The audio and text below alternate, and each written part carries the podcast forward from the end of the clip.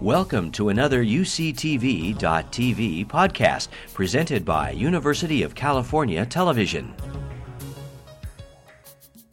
It's always a pleasure, and I've, I've had this pleasure you know, a couple of times before, uh, to introduce a very, very esteemed faculty member, um, Professor Robert Reich. Um, and I think we're all very, very lucky to have him here uh, with us again. Um, as many of you know, Bob served in three administrations, uh, most recently um, as Secretary of Labor under President Clinton, uh, and most recently uh, he served on the uh, transition team for President Obama. Um, he's written 13 books, including The Work of Nations, and uh, that's been, believe it or not, translated into some 22 languages and a number of other bestsellers as well, um, some of which include uh, The uh, Future of Success, Locked in the Cabinet, and Locked in the Cabinet, and his most recent book, Aftershock uh, The Next Economy in America's Future, which has had rave reviews. Um, Bob is co founding editor of the American Prospect magazine his commentaries are heard weekly on public radio's Marketplace. Uh, going back a few years, in 2003, he was awarded the prestigious uh, Václav Havel uh, Vision Foundation Prize by the former Czech president, uh, and this was for his pioneering work in economic and social thought. In 2008, Time magazine named him one of the century's 10 most successful cabinet secretaries and the Wall Street Journal in 08 as well, uh, in their rankings um, of the influential business thinkers, uh, put him in the top 10. Uh, here at Berkeley, over 750 students enroll in his undergraduate class, uh, which is called Wealth and Poverty, and in his graduate classes, um, they're consistently filled to capacity. He's probably the most sought after speaker on campus, uh, and through his talks and appearances, uh, he clearly bridges the world of government, uh, media, business, and academia as no, no other public intellectual you know, has done. He received his BA from Dartmouth, uh, his MA from Oxford, and where he was also a Rhodes Scholar, and his uh, law degree, his JD, from the Yale Law School. It's truly a pleasure to have you with us once again. Thank you.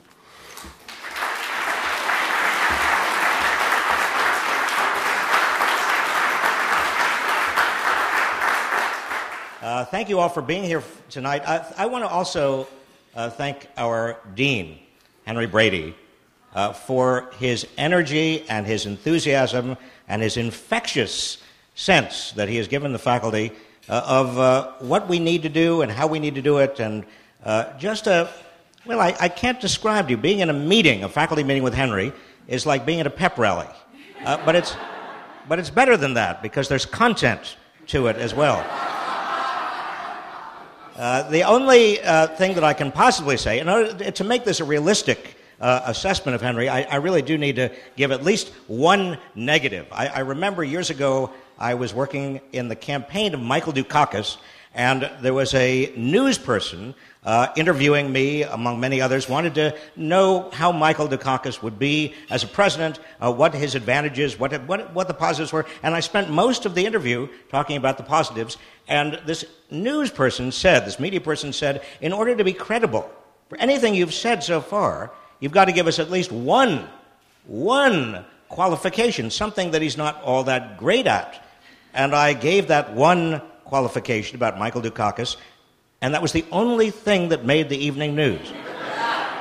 so I'm going to give that one qualification about Henry Brady, and this is what will meet, make the evening news.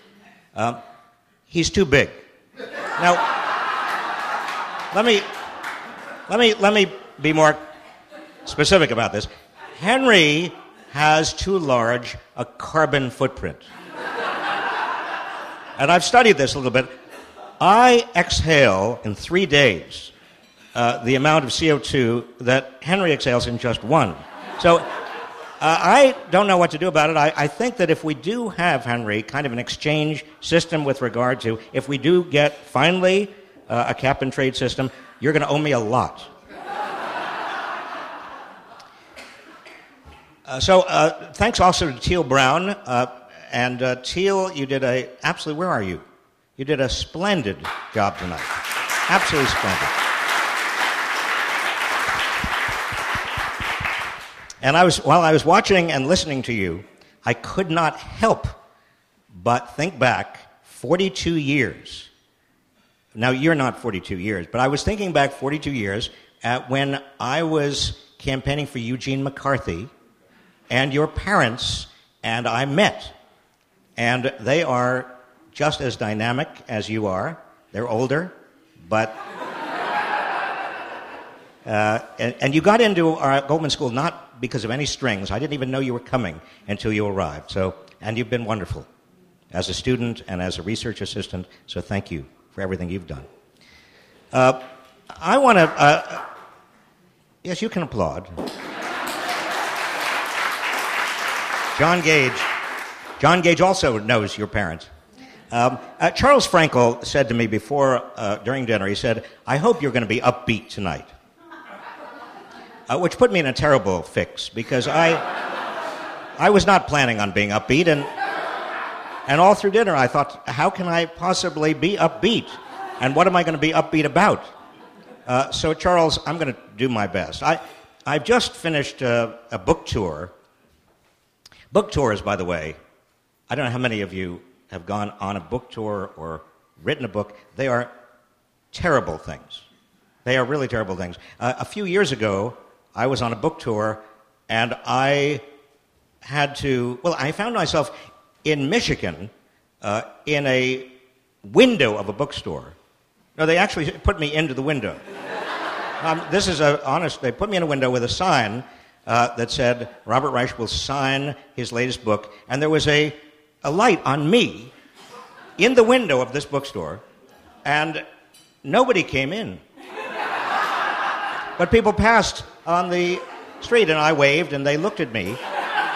It was, it was something like I felt like one of those ladies in Amsterdam, you know. But, it, but at least they had customers. I, but this, this was a better this was better. This was about a new book that I will tell you about very briefly because I, I want to save time for your questions if you have them. Uh, it's called Aftershock. Jim mentioned it. Uh, and uh, I wrote it. Uh, well, many of my, my books are the kind of books that once you put them down, you can't pick them up. They really. but this book has done better than normally. Uh, and it is a serious book, and it's not downbeat, Charles. Really, seriously, it's not. It has a very upbeat ending.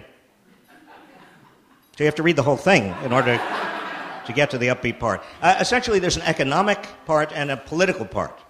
And I tend to write and research in the area of uh, the relationship and the interstices between politics and economics, uh, partly because I see a lot of it and have done a lot of it in my life uh, and partly because, as many of you know, uh, before Alfred Marshall wrote his wonderful, famous Principles of Economics in 1890, uh, there was no separate discipline called economics. It was political economy. Uh, in fact, if you go down behind another century, uh, to the 18th century, uh, it wasn't just political economy, it was moral philosophy. Adam Smith called himself not an economist, not even a political economist, but a moral philosopher. Uh, and the point is that you can't really separate politics from economics from ethics. And I think one thing that we try to do uh, in our classes, regardless of what we teach, and some of you are my colleagues out there, and you know this, and we talk about it all the time, is we try to teach across disciplines. Because we want our students to understand the relationships between leadership and policy and analysis and economics uh, and ethics if they are going to be leaders in the future. The economic part of my book is as such. I start with the simple reality, which is quite, Charles, downbeat, that in 2007, the median wage of the typical male worker in the United States was, adjusted for inflation, no higher than was the median male wage three decades before. Now, then I asked this very, very obvious question How is it that families continue to spend? I mean, uh, American consumers have been the energizer bunnies of the global economy for at least 30 years. Uh, and they did that by utilizing what I call three coping mechanisms. First, women went into paid work in large numbers. I wish I could say that was because of great new professional opportunities opening for women. That's not why most women went into the workforce in huge numbers, particularly women who were mothers of young children, beginning in the late 70s. It was because they wanted to and needed to prop up family incomes. And when that coping mechanism was exhausted, because there is only a certain amount and number and percentage of women of young children that can be in the workforce, then families turn to working longer hours. And when I was Secretary of Labor, I remember looking over the data and seeing that the typical worker in the United States, even by the mid 90s, was working 350 hours longer than the typical worker in Europe, even longer than the typical worker in Japan. And then the third coping strategy, when that was exhausted, was going deeper and deeper into debt, which was possible because housing prices were going up and you could refinance your homes or use their, your home as collateral in terms of home equity loans. But then, of course, we had the bubble bursting. The mortgage bubble, the housing bubble burst, and that meant that the coping mechanisms were over. There was no longer the capacity in the middle class to continue to spend as they were spending. Now, I say this as background. Uh, in, uh, right after uh, President Obama was elected, uh, he had a meeting of the people who had been advising him during his campaign. Uh, and we sat around a table, and I remember in Chicago, uh, I was, you know, he came into the room. This is a man who had just been elected president. And he's the first black president we have had, and I was quite seriously overcome. He came up to the table, we were all sitting, he shook our hands, and I was in tears. And all I managed to say was, thank God, and said nothing else. Uh, but Paul Volcker was there at that table, now, Paul Volcker is very tall, uh, awkwardly so. And, and, and, and the conversation was, well, what's going on with this economy? Now, this was in, the, this was in 2008, the end of 2008, after November, just, in fact, two days after election day 2008. Uh, and we all knew that something terribly violent, a, con- a convulsion has happened. Uh, most of the press had focused on Wall Street, uh, and obviously that was the proximate cause of all of this. Uh, Paul Volcker, though, said something when it came his turn to speak, which I thought was not only important, but profoundly wrong. Uh, he said, The fundamental problem, Mr. President, is not Wall Street. Wall Street simply represents the manifestation of a more fundamental problem, and that is that Americans have spent beyond their means and we are now facing a day of reckoning. Now, I thought that this, uh, this was wrong. I mean, yes, Americans had spent beyond their means, but there was knowing that the median wage for men had not grown at all, even though the American economy had expanded, it seemed to me he was missing something. And I was just about to say something when Laura Tyson, my colleague here at Berkeley, Department of Economics, former CEA chairman, uh, she piped up and she said, Paul, I think you're wrong. And the president said, Well, why, Laura, do you think Paul is wrong? And Laura said, It's not that Americans have spent beyond their means. The fundamental problem is their means have not grown. And I could have come over and kissed Laura. Uh, because she said it exactly the way I was seeing it after the research that I've been doing. Uh, in the preparation for this book, by the way, I also came across a man named Mariner Eccles, Interesting man.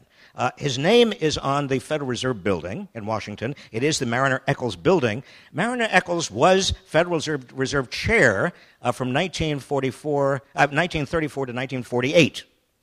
Uh, but what is interesting for the purposes of understanding the Great Recession is that Mariner Eccles, after studying and being part of an administration that dealt with the Great Depression, wrote a book that I think almost nobody read. Fewer people read this book than read my books. And Mariner Eccles' book, which I did read, blamed the Great Depression on the fact that by the late 1920s, a huge amount of the nation's income had concentrated at the very top. The median wage had barely grown at all. The only way that Americans had kept spending, said Mariner Eccles, was by going deeper and deeper into debt. And finally, said Mariner Eccles, that debt bubble burst, and it was impossible to continue to maintain the aggregate demand that was necessary to generate economic growth and employment. What's interesting about that is that one of our colleagues here at Berkeley, Emmanuel Saez, has done a series of studies on income inequality in the United States, looking at tax returns. And Emmanuel Saez has found that in 2007, the top 1% of Americans by income were taking home 23.5% of total national income. Now, that was the highest percentage we've seen since, wait for it, the year 1928. In fact, 1928 and 2007 both represented and have represented the peak years in terms of concentrated income in the United States. What happened in 1929, we understand. What happened in 2008, we have a, still only a vague notion, but it may have something to do with the same thing that Mariner Eccles saw. That is, when income becomes too concentrated, the vast middle class doesn't have the purchasing power to continue to buy the goods and services that the economy is capable of producing at full employment.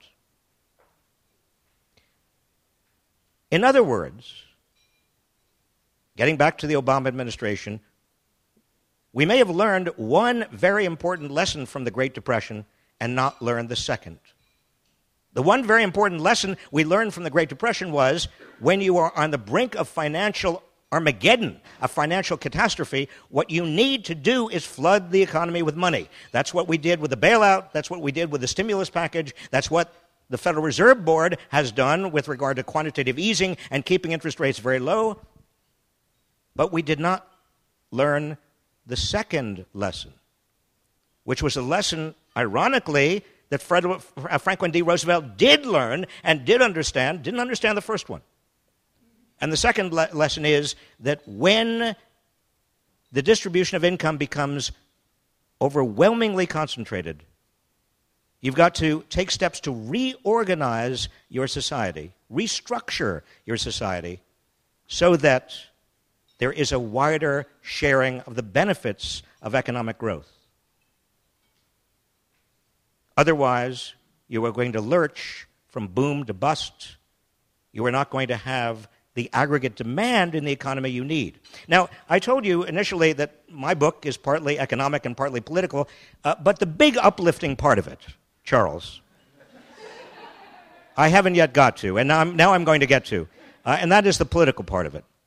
Because my thesis is that when you have a middle class that for years is suffering and is likely to continue to suffer high unemployment and stagnant wages, you get a degree of economic insecurity and frustration that invites a certain kind of angry politics.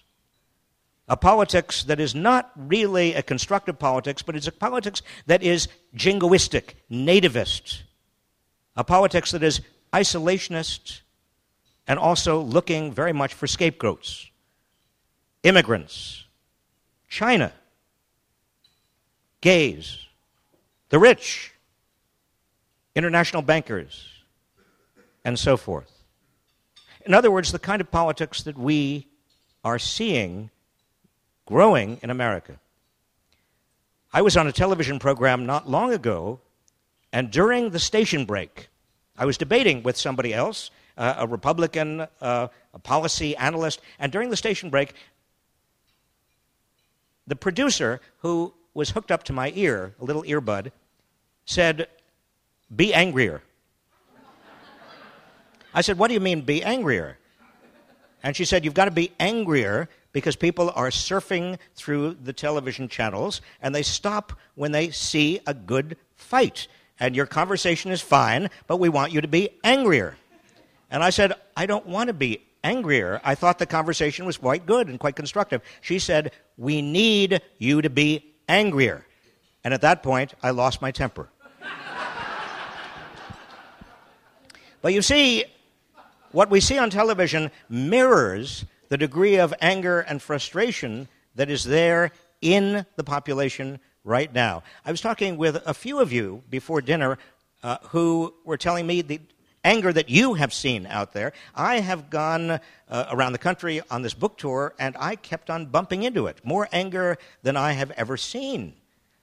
Again, I think very closely related to economic insecurity. Which finally brings me, Charles, to my upbeat message. And that is this I think we face a choice. I don't think this economy is going to get much better. Yes, the stock market is doing fine. That's largely because big companies are selling abroad and making profits that way, and they are also uh, substituting automation and technology uh, for labor, and they're getting their costs down, and that's all fine. But in terms of Main Street, that doesn't help. In fact, Main Street is just as bad, almost, as it was. The choice ahead is either learning the lesson that we did not learn from the Great Depression and taking steps that do widen the circle of prosperity, or watching the nation move and witnessing and participating indirectly in a move toward a much more regressive and reactionary politics. Here's why I believe we will choose reform rather than, rather than reaction. I believe this because we are very sensible people. When we get with our backs up to the wall, we put ideology aside. It has happened again and again and again. We roll up our sleeves and we do what has to be done.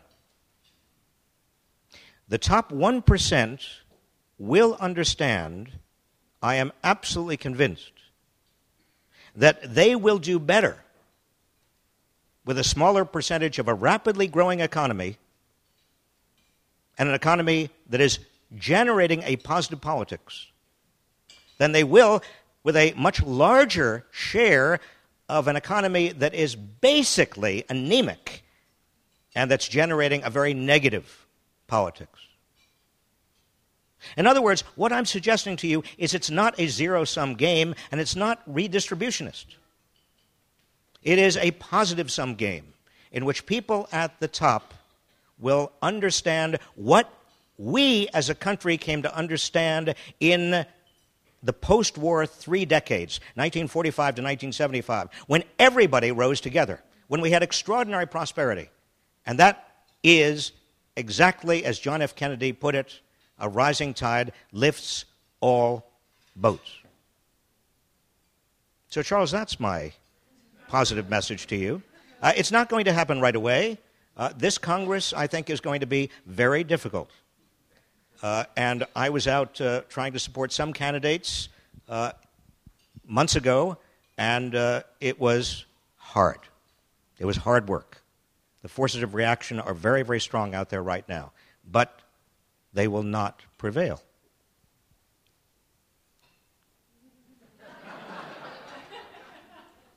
And on that note, I want to open it up to your questions and comments. Thank you very much.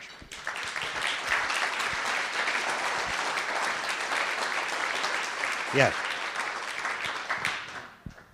Why have progressive taxes on the ultra rich not had more traction in the current debate? Um, this, there's, there's been talk about real advantages to taxing the ultra rich, and yet the debate seems to focus on the, the the injustice to those who are earning 250000 a year. Yeah. Well, that? it's an interesting question. Uh, I think we in this country have got hung up on uh, marginal tax rates that really belong to a very different kind of distribution of income.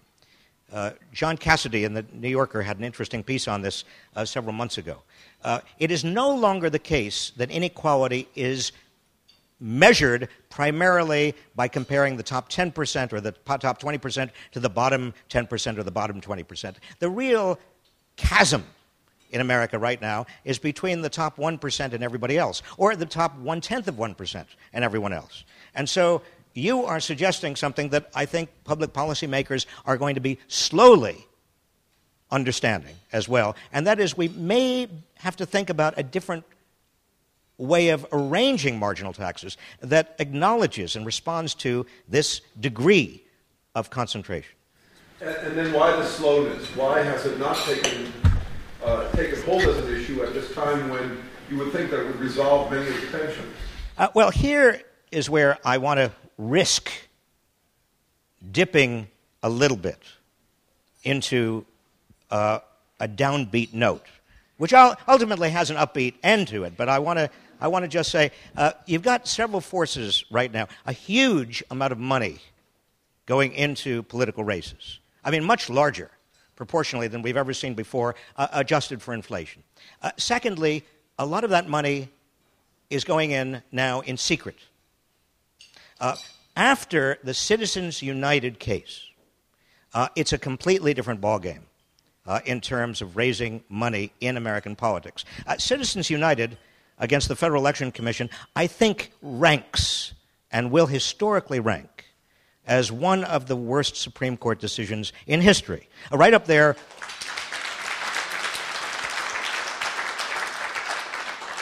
You know, right up there with Bush against Gore. Uh, or, or Dred Scott. I mean, it's, it's really that bad. If you read Justice Stevens' dissent in Citizens United, which I, rep, which I really do commend to every one of you, it's a, it's a beautiful re- uh, reading, but it's also absolutely razor sharp logic. Uh, you can't help but walk away and think that that was uh, a fundamentally not just a bad decision, but a, a decision that had ulterior motives. Uh, so you get the combination of a huge amount of money and Citizens United uh, and uh, the secrecy. Right now, Congress has before it something called the Disclose Act, which will require that all political contributions and all donations, uh, consistent with Citizens United, and by the way, Citizens United did not condone secrecy. In fact, Citizens United assumed that there would be full disclosure of campaign donations. Uh, the Disclose Act requires full disclosure. Uh, the chances that Congress will actually enact it uh, in the two and a half weeks remaining of the lame duck session, I think, are very, very small. But it's very important. Uh, but that combination that I just suggested to you is pernicious. And I, do, I think it does help explain why the public doesn't even know much of what's going on in terms of the concentration of wealth and income, for example. Steve. So the paradigm uh, up to now has been the only, the only way to get money to the poor is to give money to the rich. Because by cutting taxes for the rich, you will create jobs and so on and so forth. My understanding correctly, your suggestion is the only way to give money to the rich is to give money to the poor. Mm-hmm. Then if you continue to give money to the rich, are going to end up more burdened that is the most left wing radical statement I think I've ever heard, and I'm not going to even repeat it. Uh, but, but generally, uh, I, I, it's a stylized version of what I did say. That is, if you, if you, if you restructure the economy, uh, uh, as Franklin D. Roosevelt did, in terms of the Wagner Act permitting labor unions, minimum wage, uh, uh, Social Security, unemployment insurance, a lot of things that we take for granted, which actually had the effect of a 40 hour work week with time and a half for overtime. All of this had the effect of restructuring the economy and generating a, a wider sharing of the gains of economic growth. And that, particularly after World War II, set us up for a period of extraordinary prosperity, shared prosperity, because there was enough aggregate demand to buy all of the things that a mass production based economy uh, at, at, almost full employment could produce. And that in turn, Steve, and I think you're, you're saying this, uh, I, I, what you're getting at is that that created a virtuous cycle. The rich got richer, everybody got richer. Incomes over that three decades doubled for everybody. Uh, inequality actually shrank in this country. Uh, and we found, uh, we thought, the model of democratic capitalism that was going to be a model to the world. And much of the world did think that. Then something happened. And we don't have the time to talk about what happened, some of it economic, some of it political. If I gave it away here, nobody would have any incentive to go and buy my book.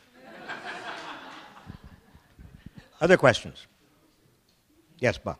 Are there regional variations in the wealth distribution? Because there's very large differences in unemployment uh, there are some regional variations, uh, but they're not very pronounced. Most of the differences in unemployment have to do with education levels.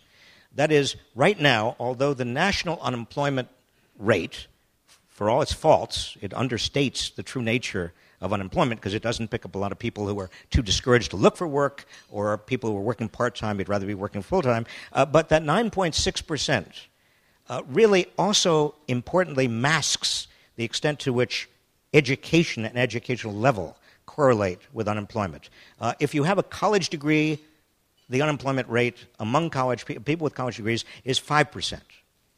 Uh, if you are a high school dropout, uh, the unemployment rate is higher than 20%. Uh, and that's another reason that many people in the Washington, New York uh, corridor, or the so-called, you know, the high-income corridor, or the uh, people who occupy the corridors of, of Washington power or executive power, don't understand the extent of the anger out there and the uh, exasperation and desperation uh, because it's so correlated with income. And most of the people we talk to are doing okay. Michael. Uh, so this is obviously a sneaky trick to try to connect your interest to my interest. If we get on top of the climate change challenge, we're going to have to do several different things, one of which has to be an economy based on less stuff. And you were talking about the aggregate demand for things that blue collar workers make. But if the economy of the future has less stuff, and I mean things like cars, houses, furniture in the houses, um, what does that uh, what does that imply for your recipe of climbing out of our hole? Well, it, it doesn't imply all of that much. That is, you can have high aggregate demand for public goods as well uh, public parks, uh, public health, uh, public transportation. You know, you would have to convince the public that the public sector could do that and public goods were that important. But indeed, I think that is part of the transformation we have to make and will make. Uh, what I recommend in the book, for example, which is now controversial and I don't think it should be, is a carbon tax. Uh, a carbon tax would presumably not only move us toward more innovation with regard to non carbon based energy production, uh, but also would create incentives to, for people, uh, households, to utilize public goods and demand public goods to a larger extent than private goods that are very energy intensive. Uh, so every one of these pieces does fit together. Yes? You had an interesting blog recently about Sarah Palin and talking about her presidential ambitions, possibility of being a third party candidate of the like. Uh, in that, I don't believe you speculate about who the Republican nominee might be. And the question is, do you think there is a real chance that Palin would be Yeah. And uh, uh, Charles, there's another aspect of my upbeat message. Uh, because I, I, think that, uh, uh you know, uh, I was talking last week in Washington to an influential Republican, Republican opinion leader, as they're called, who said in a very dismissive way Sarah Palin doesn't have a chance. She's not really interested in being president. She's not doing what you have to do to get the GOP nomination, uh, which is to play the inside game and talk to all the kingmakers inside the Republican Party. She has to mend all the fences uh, that she really did uh, tear down with her support for Tea Party candidates. Uh, she doesn't know what she's doing. She's just out for celebrity. That was what this Republican told me. Uh, I think he is wrong. I think he doesn't understand the game she's playing. Uh, she's not playing the insider GOP game.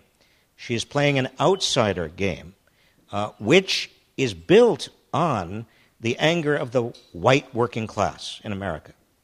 Uh, I don't know how many of you watched Bristol Palin. How many of you watched Bristol Palin on Dancing with the Stars?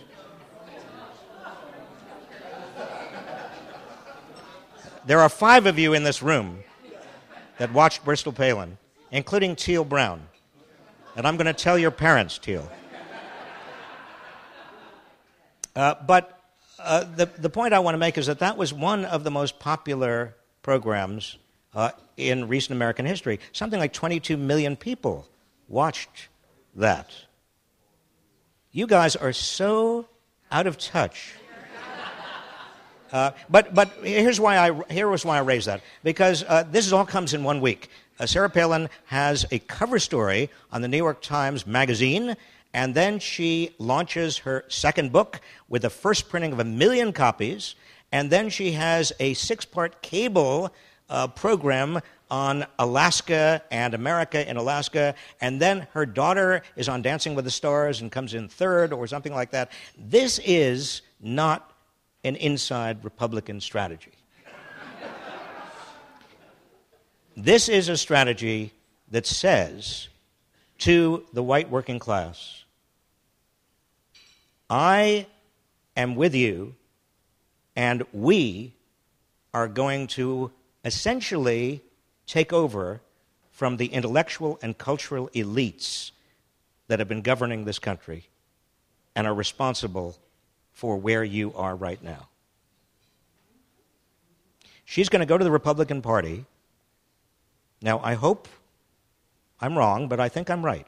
She's going to go to the Republican Party over the next year or 15 months, 16 months. She's going to say, if you deny me the nomination, I'm going to run as an independent. And that will bring her down, and it will be, bring down the Republican in, 12, in 2012.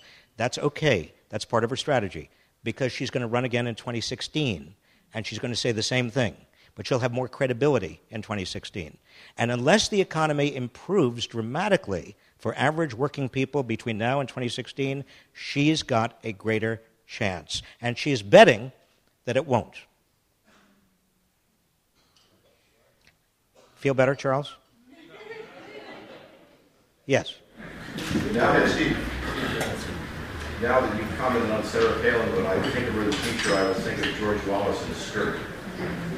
Um, we now have several commissions presenting plans to deal with the national debt. I'm interested in your comments on them, given the framework that you outlined earlier, in particular the Domenici-Rivlin plan, which combines a short-term stimulus to a Social Security tax holiday with longer-term spending cuts and revenue increases. There's some very attractive aspects of the Domenici uh, Rivlin plan, and there are also some very attractive aspects of the Erskine Bowles Alan Simpson plan. Uh, and hopefully it will stir a national debate uh, and maybe a, a, very positive debate about how we handle the long term budget deficit. Uh, one thing that concerns me, however, is that these reports and these plans are so much all over the map that they are distracting attention from the number one driver of the long term deficit, which is healthcare costs. that are going up and continue and projected to, to soar uh, over the next 15 years, combined with baby boomers. Uh, whose bodies, 77 million of them, are going to be corroding over the next 20 to 30 years. And that you put that combination together, and that explains 75 to 80 percent of the long term budget deficit problem because that's, what, that's what's driving Medicare. And Medicare is the problem. Social Security is not the problem. Social Security can be remedied by relatively small changes, and the only reason Social Security is a problem at all, given our conversation so far tonight, is because when the projections were made in the 80s under the Greenspan Commission and then the 90s when I was a trustee of the Social Security Commission, we did not know the extent to which income was going to become so concentrated at the top. And so the Social Security cutoff with regard to the percentage of income subject to Social Security was designed at a time when income was not nearly that concentrated. Even though it does go up with inflation, it still does not take that degree of concentration into account. And so there are a lot of things that can be done. We can raise the retirement age, we can uh, raise the cap on the portion of income subjected to Social Security, which would be the logical thing to do. Uh, that's not the problem. The problem is Medicare, but it's what be, but it's not just Medicare, it's the health care costs that are rising behind Medicare. And all of these reports are fine but they're taking our eyes off that ball. That's what I worry about. Yes? All, all of your examples about um, the, the post depression uh, focused on the ability of us working people to manufacture and make things and have jobs that made things. How do you how do you recreate that when we don't make anything anymore? Well, I, uh, the verb to make is a loaded verb. Uh, because uh, most stuff that is physical that we buy, uh, the actual physical aspects of what we buy are the smallest value added in what we buy. Uh, most of the value added comes in engineering and design engineering, manufacturing engineering, uh, system integration, uh, distribution, marketing, advertising, uh, finance and legal services. It's on and on and on. Uh, they are classified, most of them, as services, but that's the value. I mean, this cell phone in my pocket, which is a very archaic form of cell phone, it's not an iPhone, uh, it's just a simple cell phone. Most of this is not the value that I, I mean, what I paid for is not the physical manifestation of this. And people who want to go back to a manufacturing economy are not focusing on a, a second fact, and that is that uh, manufacturing today is not nearly as labor intensive as the old assembly lines. I was visiting a manufacturing comp- uh, facility uh, not that long ago in the Midwest, and I went in, and it was mostly numerically controlled machine tools and robotics, and only 10 or 15 people sitting behind computers controlling all of them. Uh, it's a different world. We, we can't go back there. Well, the transition is really a transition over the long term to a higher educated uh, workforce capable of solving and identifying new problems, of being more creative, uh, of doing the kind of advanced service work that we need in the globe. It Doesn't mean everybody has to do that, but a larger portion of us have to be doing that. Uh, the rest of the jobs will inevitably be in the local service economy uh, the retail, restaurant, hotel, hospital, surface transportation, all of the things that require personal attention, childcare, elder care. I mean, there's going to be a lot of that. Uh, but my point is that unless we have a critical percentage of our population, much larger than now, capable of doing the complicated uh, engineering, design, creative work that the new economy, global economy, uh, is paying for, uh, all our, sta- our standard of living just will, will not be able to hold. Yes. I'm, um, I'm with you 100% about this re- the, uh, the, the, examples of rejuvenation throughout uh, American history. So I'm always amazed about the uh, Jamestown colony, for example, where you'd be born to two biological parents, and then your mother would die of malaria, and your father would remarry, and then your stepmother, your father would die, and your stepmother would remarry. Most people would graduate from into adulthood with parents who weren't their biological parents, and yet that colony was able to thrive in, in really remarkable ways. And, and I think about your point, like if you were to sort of focus on what are those key factors that allow sort of that rejuvenation. Um, you might think in the 20th century about the muckraking journalists in the, in the turn of the century, maybe the unions in the 30s, but what's the new progressive era? What's the outline of that? What's the moving force behind it?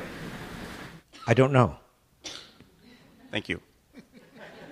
No, I, I mean, I, I, one, one thing that I love about teaching at the Goldman School is that there are so many students, as Teal said, who embody so much enthusiasm and so much energy and so much originality and creativity in terms of tackling the problems of the world. If I were going to uh, ask myself, what is it that is the new model? It's, I, I can't tell what it is, I can't describe it to you, but I know it's there and it's among these young people. And that's what gives me great confidence, honestly. You mentioned a few of the public policy initiatives in the 1930s that you credited with a great deal of success later. And so I was wondering, uh, beyond carbon tax, if, what the recommendations are for public policy for now. Uh, well, I, I kind of divide the world of public policy and uh, the kind of next economy into two pieces. Uh, one has to do with the short term. How do we, in the relatively short term, uh, ensure that there's enough aggregate demand in our society uh, that in turn will generate jobs? Uh, we can't just give money willy nilly to people. What, but what can we do uh, to perhaps through expanding the earned income tax code, uh, credit rather, making it uh, move right all the way through into the middle class, uh, maybe exempting the first $20,000 of income from uh, the payroll tax, uh, making it up by applying the payroll tax to much higher incomes. Uh, there are a whole variety of things that could be done uh, that would, in the short term, put more money into people's pockets and generate, therefore, through a multiplier effect, uh, more economic activity, growth, and jobs. But then we get to the longer term, which is, in some sense, much more important. And I keep on coming back to the theme we were just talking about, and that is education. We know, for example, that early childhood education works. Uh, uh, very rarely in social science literature do we have so much evidence pointing to the success and importance of particular initiatives in terms of the return to public investment as we do with early childhood education. For example, uh, we also know something, although less, about K through 12 education, about how to make it work, what's working and what's not working. Uh, and finally, the thing that is most distressing to me is that we know that more and more of our young people who are qualified need to be able to afford a college degree when in fact we're heading in exactly the opposite direction as fast as we possibly can. Uh, the University of California, Berkeley is still the best public university in America probably the world. But what is happening to it is an example of us as Californians as an, as, and as Americans uh, collectively shooting ourselves in the feet. Uh, it is insane. It is irrational. Uh, and to a smaller degree, but no less, uh, and uh, metaphorically, uh, the Goldman School is a jewel, a crown jewel, and needs many, many more resources. so I ask all of you. this is what I was really building up toward. When you do get uh, the extension of the Bush tax cut, uh, take that extension of the Bush tax cut and turn it around and give it to Henry. Thank you very much. You've been listening to a podcast by University of California Television. For more information about this program or UCTV, visit us online at uctv.tv.